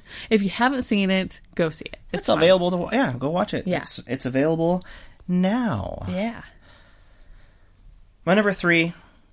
a little more highbrow than my cockblocker's choice. Yeah, it's a little more highbrow. Imagine there's an island of dinosaurs, Lord, but then we've done that movie. Let's go have a movie where they're in a mansion, and we'll call it Jurassic Mansion. Which brings me to the second half of our game today. oh, of Angela explains it all. Okay. Oh God. What? No. Don't Jurassic worry, I Park was Fallen Kingdom is not my number three of the year. It might be one of my worst movies of the year, but it's Ooh, not yeah. my favorite movie of the year. But what I want to know is Angela explains it all. not. Okay. You watched this movie. I Mm-hmm. made you watch it because it's so bug fuck crazy. Mm-hmm. I want you to explain to me in as many details as you can. Tyler. What's the deal with this girl in this movie? Oh, the girl. Yeah. Tell me, tell the, as much detail as you can. Who is the girl of Jurassic Mansion? the young girl, Okay, I got it. and Mm-hmm. tell me what we learn about her and overall just her arc in the film. But why? because it's entertaining to me to think about it and also to have you try to explain it. Why? Because I'm going to do so bad at it? Maybe. We'll okay. see. So there's this old guy. Yeah. And James Cromwell. he's got a lot of money. Uh-huh. And he wants some dinosaurs. Yeah. Okay. Um, he also had a daughter who is not in the movie, No. but it's revealed and implied that she dead. She dead. Maybe like a car accident or something. Seems like it. um, well, he misses his daughter a lot. Also, he likes dinosaurs. and he likes dinosaurs. Mm-hmm. And so he was friends with Jurassic Park guy, Who's that? the old guy with the mosquito. John Hammond. Yep, him. Yeah. They were friends. They were apparently friends. they were Partners. they were partners this whole time. We just never heard of this They were guy. Mm-hmm. partners this whole time. And new old guy versus old old guy Mm-hmm. was like, "Hey, we should use some of that technology to clone people Ooh, you're because Uh-huh. kidding. we can clone dinosaurs." yeah, we can. And old old guy was like, uh uh and the old guy was like, uh huh. Yeah. And so they separated. That's what they had their big breakup about. Why we didn't know they were partners. None of this was occurred to any of us. No. so he s- he takes that technology and he starts to experiment with it. And finally, it it he makes himself a new daughter. Oh. it's a clone of his old daughter. Who's this girl? So this girl's a girl, and she doesn't know that she's a clone. She's running around. Yeah, she's running around. She thinks that the old old the new old guy is her grandfather Yeah. and that her mom died. Mm-hmm. But that's not true because she ain't got no mom because she's a clone. Uh huh. So really, her mom is her grandma. Yeah. Um, okay, so then she's running around this mansion, she's partying, and then she discovers this picture, and it's supposedly of her mom, but it looks just like her. What's amazing to me is that you don't remember what you watched yesterday, but look at you just crushing this plot description. Oh yeah, and then she goes in an elevator, Uh-huh. a little dumb waiter, and she goes down to where the dinosaurs are. Yeah, she does. And then new Jurassic Park guy comes, Chris hot, Pratt. sexy Chris Pratt. There you go. And redheaded lady, Bryce Dallas Howard still Uh-huh. looking good. And then she's like, "I'm gonna buddy up with you because I'm a clone." and then she um, befriends them and helps them escape. And then they're all in this control room. Yeah. And then all these dinosaurs are in there, and they have the choice to let them die from this uh, poison's coming out, or let them all escape. And she's like, "I." Identify with all of you dinosaurs. So she pushes the button to let them all escape so they can continue to murder thousands of people Likely. likely because she's like we clone buddies it's all good Yeah. She's like, they're just like me. the end I love it. Did I you did do a a good good job. job? You did a good job. I mean, you skipped over the part where like the super raptor like chases her into her bed, but I mean that's less important. Yeah. that's super funny though. it's not really her arc No, it's not her arc. Well, other than like for some reason she decided to go in her bed. I don't know. Wow, good man. I'm impressed. thank you That was everything that I wanted it to be. was it Because I wanted you to explain the craziest thing that's ever happened so in a Jurassic fucking Park dumb. movie. What are they doing? don't and what's know. funny about that was that they didn't say any of that. It was all like this, like implied. You're supposed to be the watch, the viewer, just like, who's her figuring, mom? figuring this out, Right. and they never actually say any. There might be three lines about it, it gets revealed like the bad guy like reveals it after but not like loudly. I feel like no after he like murders the old man with a pillow The new old man. Yeah, new old man Oh, yeah, gets he murdered. suffocates him with a pillow. Oh yeah. yeah, Jurassic Mansion. What a movie! Holy shit! Not in our top ten. no, it did not make the list. Okay, So do I get like a grade or a gold star? it was everything I wanted it to be. Okay. I don't know if honestly you may never. I, I don't know. That was I pretty will, good. I will never perform as well as I did just there. Well, I'm impressed. You were able to because it. Well, I mean, to the movie's credit, it's so memorable that you did remember that because it's Did. insane. yeah, it's so fucking dumb. It's really dumb. yeah. Anyway, That's a way to get in the brain. Yeah, it is. Stupidity. Okay, you're number okay. three. My number three for real is Roma. Uh, Alfonso Cuarón's Roma. This you movie. previously talked about, I bet, in five episodes of this podcast. Yep, I did.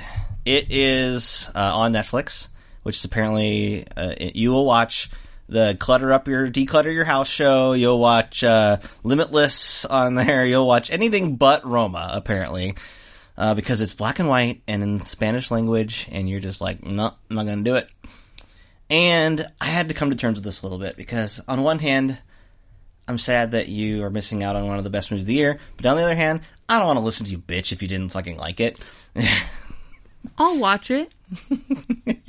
I will eventually. We watch will watch it. together, I think, is what we'll. I don't want to watch it on E my phone. No, we should just watch And I it. need to watch it when I'm not exhausted because I have to read the whole time. Yeah.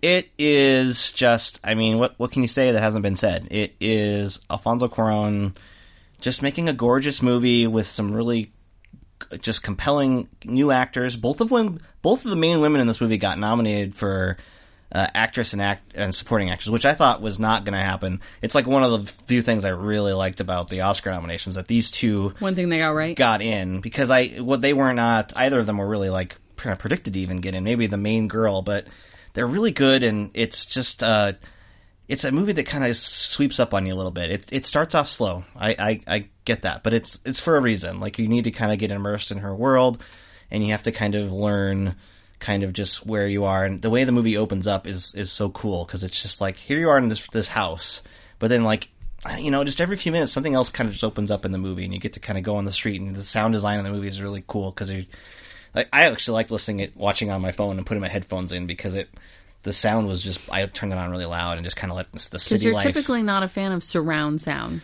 No, I know, but I I just had heard that people go to the theater and see this. It's great because it like the sound design is really unique and it like it's- you can hear conversations going on in different parts of this theater or whatever. So the headphones helped um, rather than just kind of like turning on and listening it through your little tiny speaker or whatever. And then it just um yeah, it just kind of just keeps building into this uh, I think a really special movie about um you know just a a person who's kind of quietly great. Um, you know, not without her struggles, but I, I loved it. It was one of these things that I was um, hopeful that I would really like. Um, but I was worried, you know, when you hear all the acclaim and stuff like that, you're just like, oh man, am I going to just be like the ad that's going to not respond to this? And I know how hard it is to kind of get into that kind of movie, but I like him as a director in general. So Children of Men is one of my favorite movies, and Gravity's great. And so I was on board with it, and I'm really glad. Um, yeah, so it's it's great. It's my number three. It could be easily number one. We're in a weird spot. Yeah, So totally. it's it's great. What can you say? I've, apparently, I've talked about it too much on this podcast. No, You say. it's fine. Okay, so there you go. Number three was Broma. My number 2 Mm-hmm. was your number eight. Oh, Sorry to bother you. great. Okay, so Mm-hmm. sorry to bother you. We have talked about in length on this podcast. Yeah, when I you think- watched it, you were really excited about Yeah. talking about it. So I was, well, which I'm excited about. It was cool. Yeah, we talked about it at length, so I don't want to go too much into it, but I was worried I wouldn't like this movie because of the. What did you hear? No, I was just making a, I was making a, Oh, a gurgle? a gurgle. I just didn't want to gurgle? gurgle into the microphone. Okay. Sorry. Um, I was worried about the the white man voice thing. Right. You explain it Okay, better. so the movie is about um, he uh, Keith Stanfield, who's in like Atlanta and a little bit of Get Out. He is works at a call center or starting to work at a call center, and he gets a suggestion by Danny Glover to like use a white voice. And what the movie does, rather than like him doing a white voice, it voices in uh, David Cross, a very white David Cross voice, and so. It's, I mean, this movie, it's made by Boots Riley, written and directed. It's out there. Like, it's, It's fucking weird. it's going for oh something. yeah. Big I time. I love the weird. yeah. It really, and that's just like one weird aspect Mm-hmm. of this movie. Like it's just, that's where it starts. Your baseline is like, okay, this movie's a little bit off kilter. Like he, like the bit, I think this is in the trailer too, it kind of helps you a little bit is that when he gets on the phone, the camera like slams his desk into like those person's, like person he's, his, their lives, he's, who he's called. And he's like right in their face. It's like, sorry Mm-hmm. He's about like at their desk in their ki- at their kitchen table. Right. And so that's just really, uh, you know, kind of a cool visual. But then, I mean, it's not just about, like, that's an interesting premise right off the bat, I think, for a movie. But then it, it really kind of opens up into a broader story, kind of like, about kind of social class and, and how uh, it- it's it's like a it's a fiercely like pro union movie because there's a lot of that going on in it too and you have Tessa Thompson playing a very unique character who's his girlfriend, who's working there a little bit, but she's an artist, and so she has her own very kind of strict set of values herself in terms of like not what because his white voice ends up being very successful and he ends up being a star of this call center that leads into many other things and so yeah i kind of like you get that good I, that was the one thing when i watched it again i was like this test of time like i thought it was a really curious part because it seemed so separate from the rest of the movie but watching it again with you i really liked how it was a contrast to his story and it's a whole different um, aspect to kind of look at um, in the movie so what did you respond i mean number two Number two. yeah One, I I'm definitely on a kick of like, give me something fresh and different that Wow, makes me yeah. go like, what the fuck is happening? yeah So this movie delivered that. For sure. It delivered on the social commentary of class injustices and white and black issues Mm-hmm. and relationship issues. and in a bold and in, and not a way that is like hiding from it. No. It's really going at it. It's, It's very in your face, very to loud. the point where you'd be like, okay. Okay. And Some people would be not uh, comfortable, I, and it's it's designed to make you uncomfortable a little bit. Yes, I really enjoyed the experience of watching it. So it was memorable. I think I've said it on the episode we talked about it. I talked about it on episode 25. You watched it on episode summer. 5. Yeah, I saw it in the theater.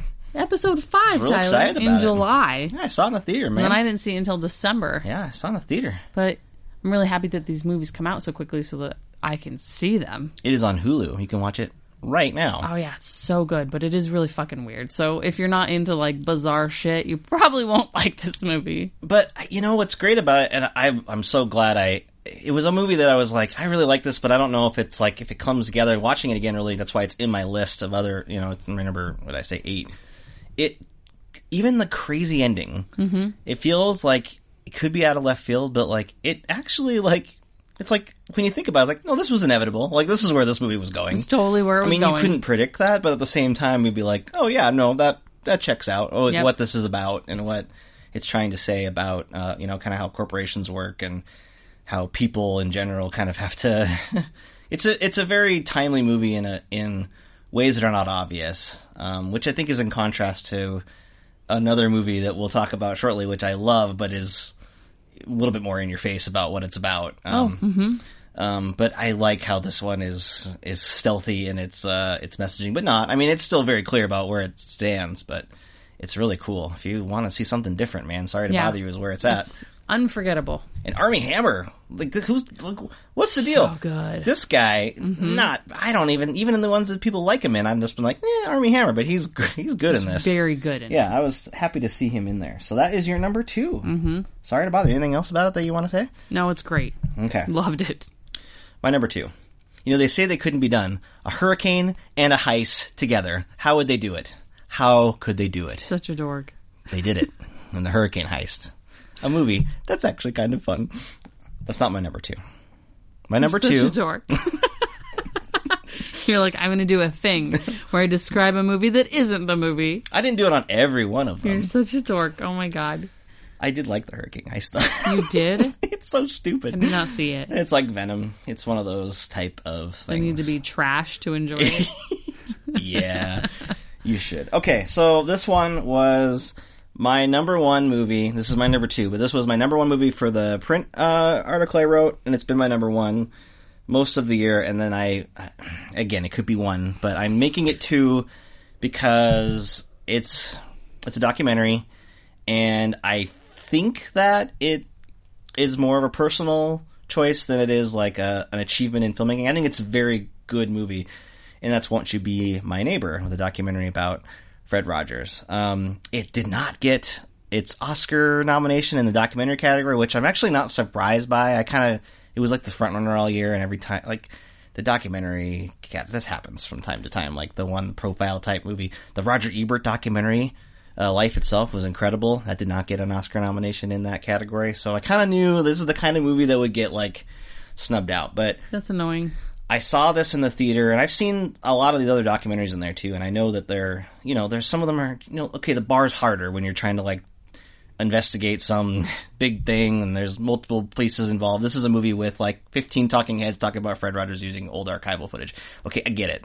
It's just it's a really well made version of that, And I loved uh, Fred Rogers growing up. I watched Mr. Rogers' Neighborhood. It was important to me. It made me feel good and comforted by things that scared me a lot because I was a little kid that was scared of a lot of things. so this he was just someone in my life. I didn't know him obviously, but it was it was someone that mattered to me, and it always did. And so seeing the movie in a theater, uh, I, I mean, I, I was crying the whole time. Like every foot, every bit of footage was just like knocking on that like s- gut straight to your heart. It was just like, oh yeah, no, that I remember that. All right, yep, that's exactly how I feel, Mister Rogers. And you're just like. bawling and it's just one of those weird things where you, you hear like I was it wasn't like a very full theater but like you could just hear like six of us being like like holding in like these just gasping out these like these little moments where you're just trying to recall um how you felt and it, it's a movie that I, I I definitely needed this year um I probably need it a lot more. It was it fit. I, I think we pick. I have the DVD and we like put it in. We I had it for a while and I wanted you to watch it, and then we just waited until a day that I was just like, I, I need this in my life right now because, you know, th- when you look out at the world, it can be kind of shitty. It can, you know, you can, it's easy to get depressed by uh, the state of things and the way things are and the way people are in general. I mean, that's no no Nothing new there. specific really, but but yeah, I mean, it's just a movie that um, I think is a, a testament to what goodness can be, and I think it's a well-made version of that. So I loved it. Mm-hmm. You liked it too. Do you think you could enjoy it to your level if you didn't grow up watching Mr. Rogers? I think the message is important. I think that you would get a, a good a good experience out of it. I don't think you would be as like wrenched as I was watching Yeah. it. I think. I mean, even I mean, it got you in some spots, but I mean, I I I think even you and I have a different experience in terms of. Uh, yeah, I didn't watch a ton of Mr. Rogers Yeah. growing up. So you know, you maybe the, it got to your uh, tear ducts maybe twice, whereas I'm just like like the whole time. so you know, there's a couple things that are just like, universally uh, heartwarming and and piercing in it that I think a lot of people would get out of. But um, I learned some things from it. yeah, I thought it was interesting and added So- value. it's yeah, it's a very personal choice. I think it's it's a very good documentary. Don't get me wrong. I just it to me it, it it's high and it was number one. It, it you know it's a it's another number one in a different list, right? It could just easily be uh, a one. It was a one in a print version, so you know it's just yeah, it's it's just it mattered to me and it matters to me, and I'm glad it exists. Mm-hmm. Won't you be my neighbor, Angela? You're number two. Okay, Okay, here we are finally talking about our number one movie picks of 2018. wow, here we are. Here we are. Which My, one is yours? Oh, oh, I know, I know, I know it. uh, my number one movie choice Mm-hmm. is A Quiet Place. What'd you say? I didn't quite hear you. A Quiet Place. What did you say? Like one more time. A Quiet Place. Shh, there are monsters outside. I know. Um, so I saw this movie when we had Movie Pass. We Yep. saw it separately. Yeah, like I went and then you went or something Which like I that. think Maybe you adds- saw it first. I think you did. I think which adds adds to my experience. Mm-hmm. Um, I I'm not like a lover of horror movies or scary movies. I enjoy them, but I Mm-hmm. Yeah. don't like love them. Like I, it's not like my favorite. But You like to see a few a year. You're not do. like a crazy horror hound. yes, and I'm I'm more entertained by thriller than gore. Yeah. Um, and so this movie has Jim from The Office, John Krasinski. He also directed it. and one of my favorite ladies, Emily Blunt. She's great. and um, I feel like Birch Bird Box on Netflix right now Yeah. is like a lower tier version of this. Still also very good, but A Quiet Place was so good. And I don't know if you don't see it in a quiet, blacked out theater, it, you're not going to have the same experience that that you do in a big theater Yeah, if you're going to watch it at home. So there's some movies you have to see in the theater, and I feel like this was one of them. for sure. Um, so I have recently been pregnant a year and a half ago, right? Uh-huh. We got a one and a half year old. So I was, however, six months ago we watched this, right? Something like that. Um, so Emily Blunt gets pregnant in the movie and she has to go through a whole thing. And I related to this movie so much that there were points in this movie where I was literally grabbing my like stomach and going like, Oh my god. Oh my god. Oh my god. How's she doing this? Oh my god. It's so scary. And then also so sad. Like I am so sad and um how it deals with grief and the it starts off with a punch. it's just like this shit is real. Yeah. Like you are taking this shit seriously. a Like punch. we are not fucking around. Like Nope. everyone could die in this. And this is a movie. uh, They live. It's a post-apocalyptic world where this family is surviving. There are monsters, beasts, something out there that respond to noise. And if they make any kind of noise, they uh, get attacked and essentially will be killed if they make noise. And so they have to be very quiet. and it doesn't go well in the first couple minutes, and they have to learn to be even quieter. Um, so yeah, it's yeah. It's so memorable and so terrifying and really good. And their relationship is really good. And the ending's really good. It's all really good.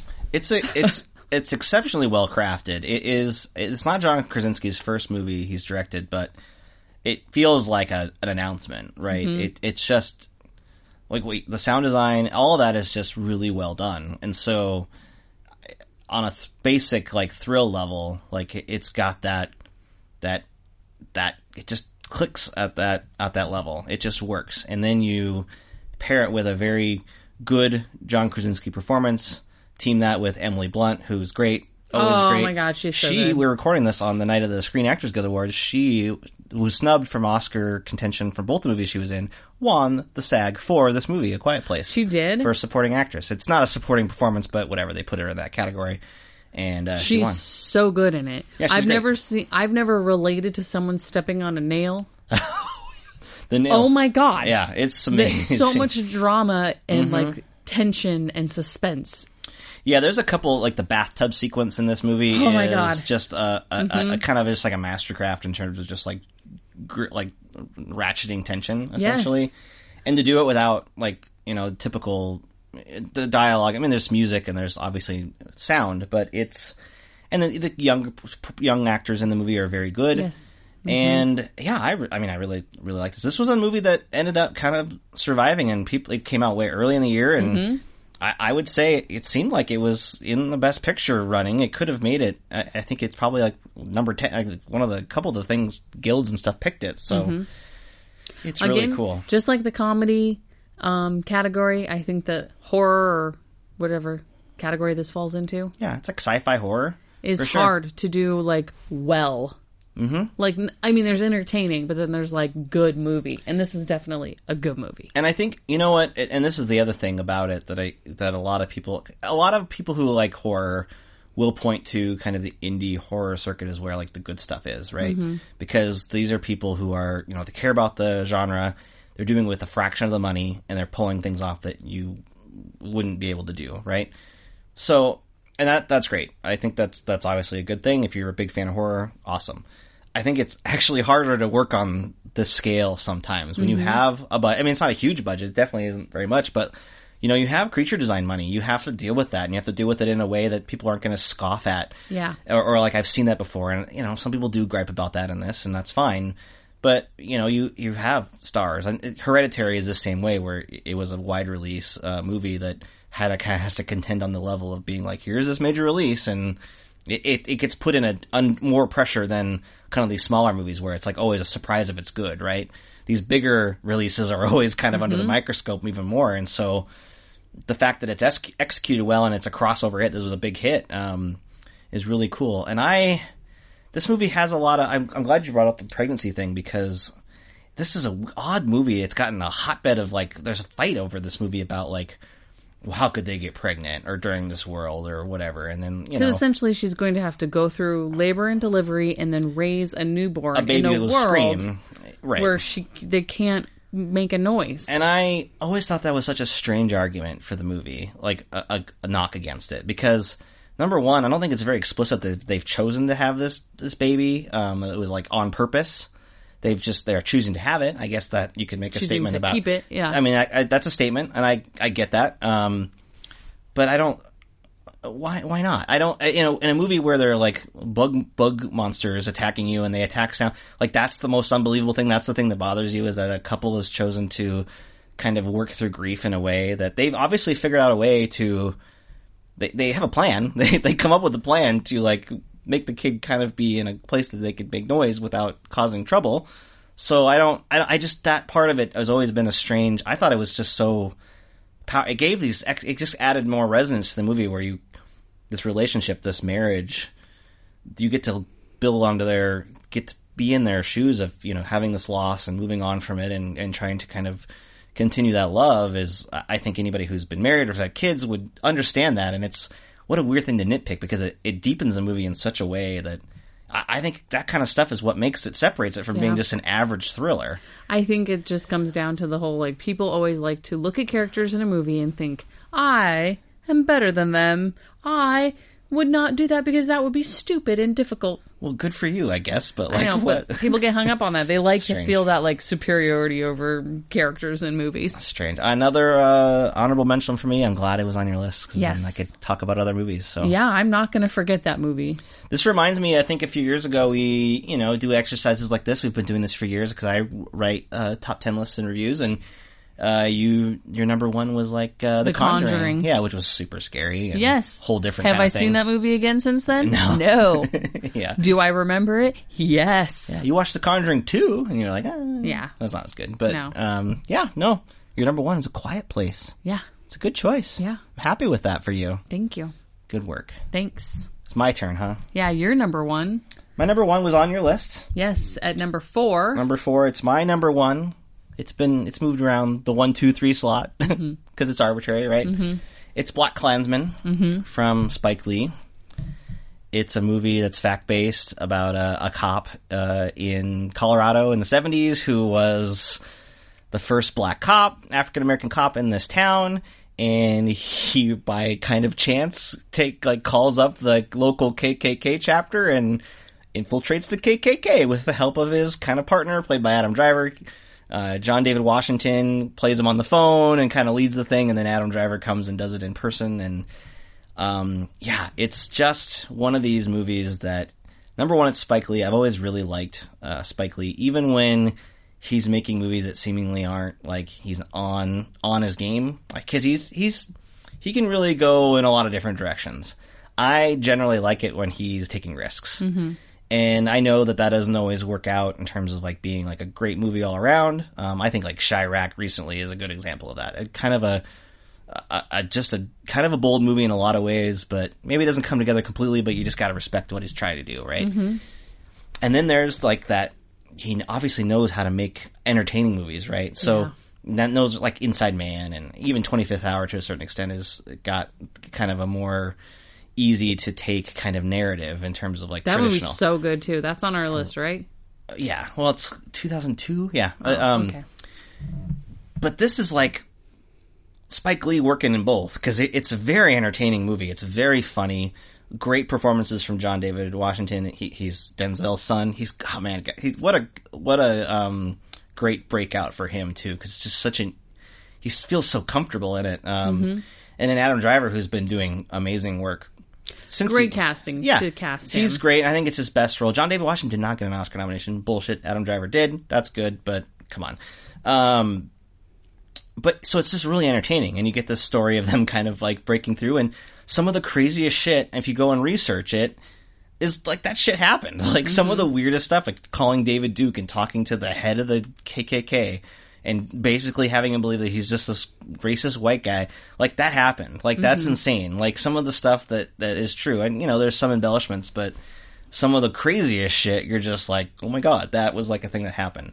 So it's it's very entertaining. But then it's Spike Lee who is, you know, understandably, I think, angry right now as a filmmaker. Um, really just going for it and not holding back. And what he injects in the movie with the scenes of Gone with the Wind, what he injects with the Birth of a Nation sequence that's cross cut with this other story that of a of a lynching that happened in real life. Um, even Alec Baldwin at the beginning of this movie doing this rant uh, uh, about uh, what he's you know what oh, that's about um, the way he films like the the rally for the um, it's a black, is he a Black Panther or is he uh, they they think he might be a radical and the way he films that sequence um, where people are watching him and and listening to his message it's all he, he's really going for something here and he's trying to show that you know the KKK is obviously abs- it's a- bad and it's absurd and it's this horrible stain and it's funny that we have to deal with this, but also being like this is this is this is happening. It happened then. It's something It's that's still happening, happening. now.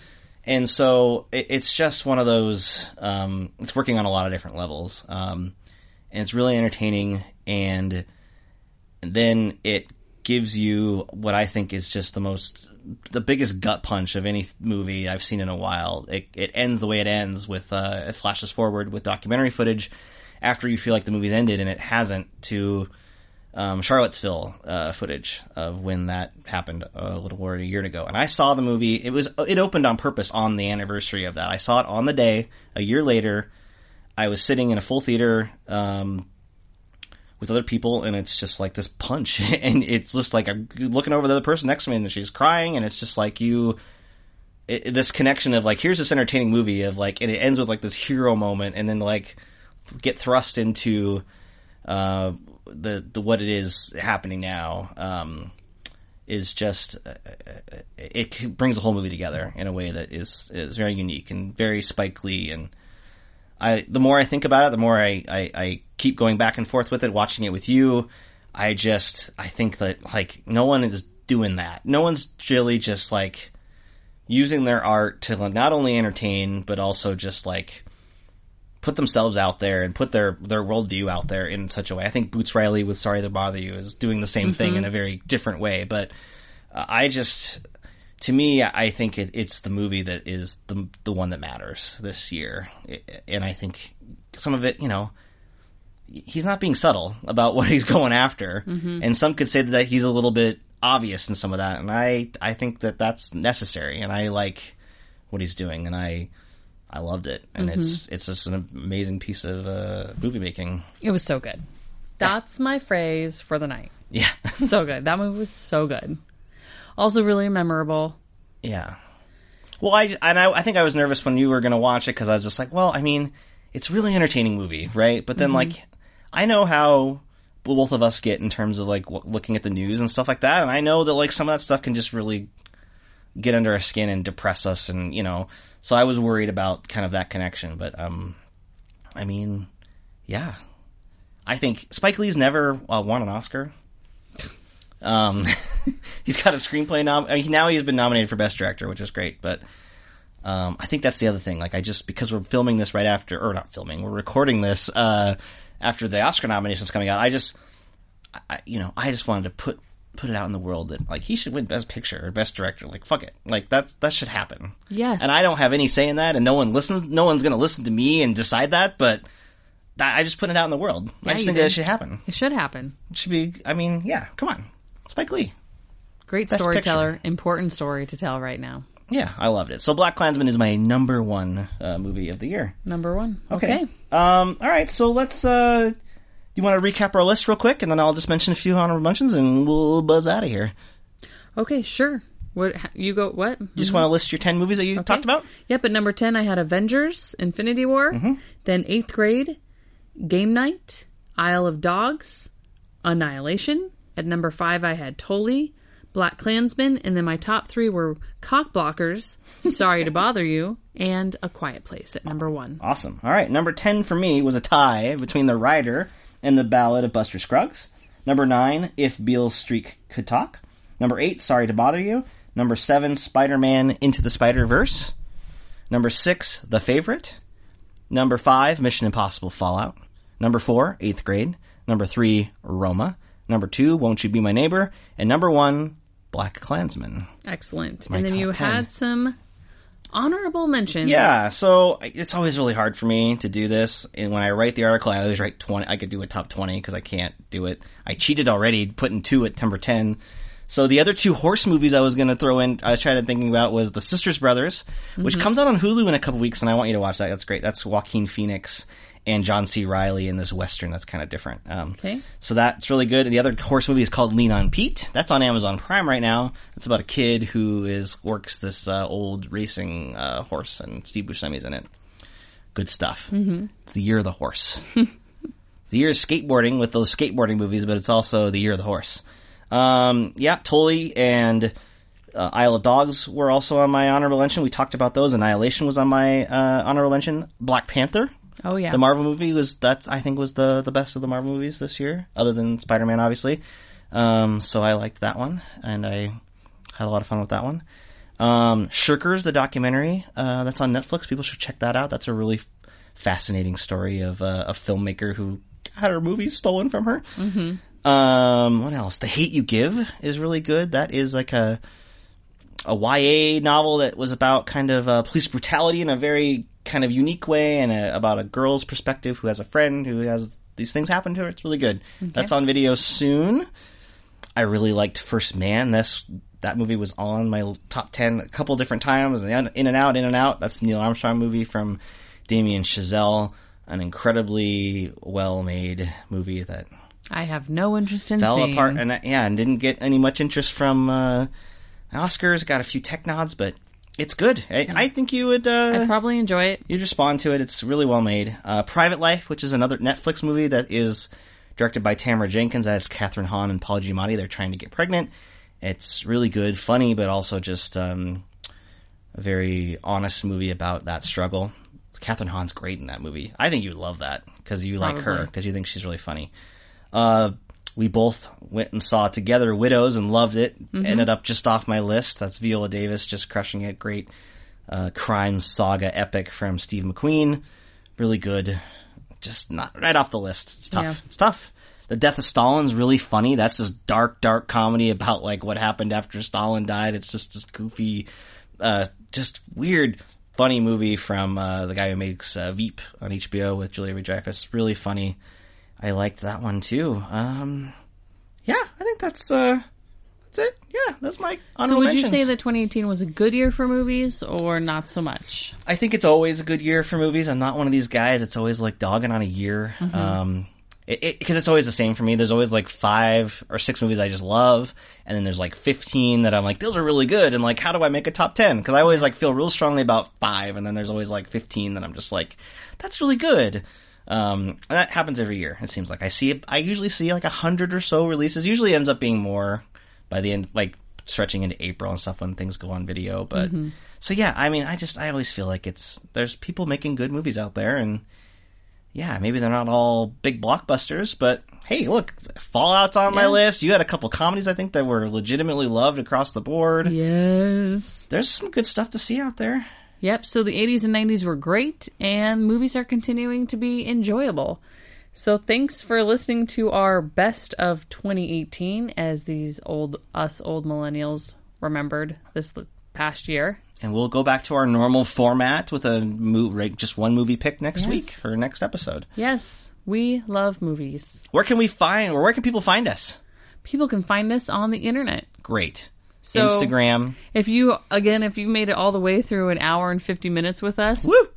ding, was this like six commutes for you back and forth to work or just like a real long walk? In Seattle, it's probably like half a commute Yeah, now. what are you doing? yeah, you can find us on Instagram. Um, been trying to post regularly on there, and you know the Twitter, the Facebook, et cetera, et cetera. But an email address, If you website. Mm-hmm. enjoy us, um, subscribe and leave a review on your favorite podcasting thing. Cool. Cool. Thanks so much for listening, and uh, go watch some of those movies we listed because they're good. They are. They're real good. I didn't. Uh, there's nothing on your list that I was like, come on, which I'm happy about. Avengers. No, I like. I like. Like I liked it. That's I not- I sold you by playing the Thor. I clip. do. I've seen. I saw more than you. I like it. I have the Blu-ray. It's not like I dislike it. but you're talking really high now. which I know I tells do me- that when I'm defensive. Everything you got. Oh, God. All right, thanks for listening, guys, and we will talk at you another movie. Bye. Bye.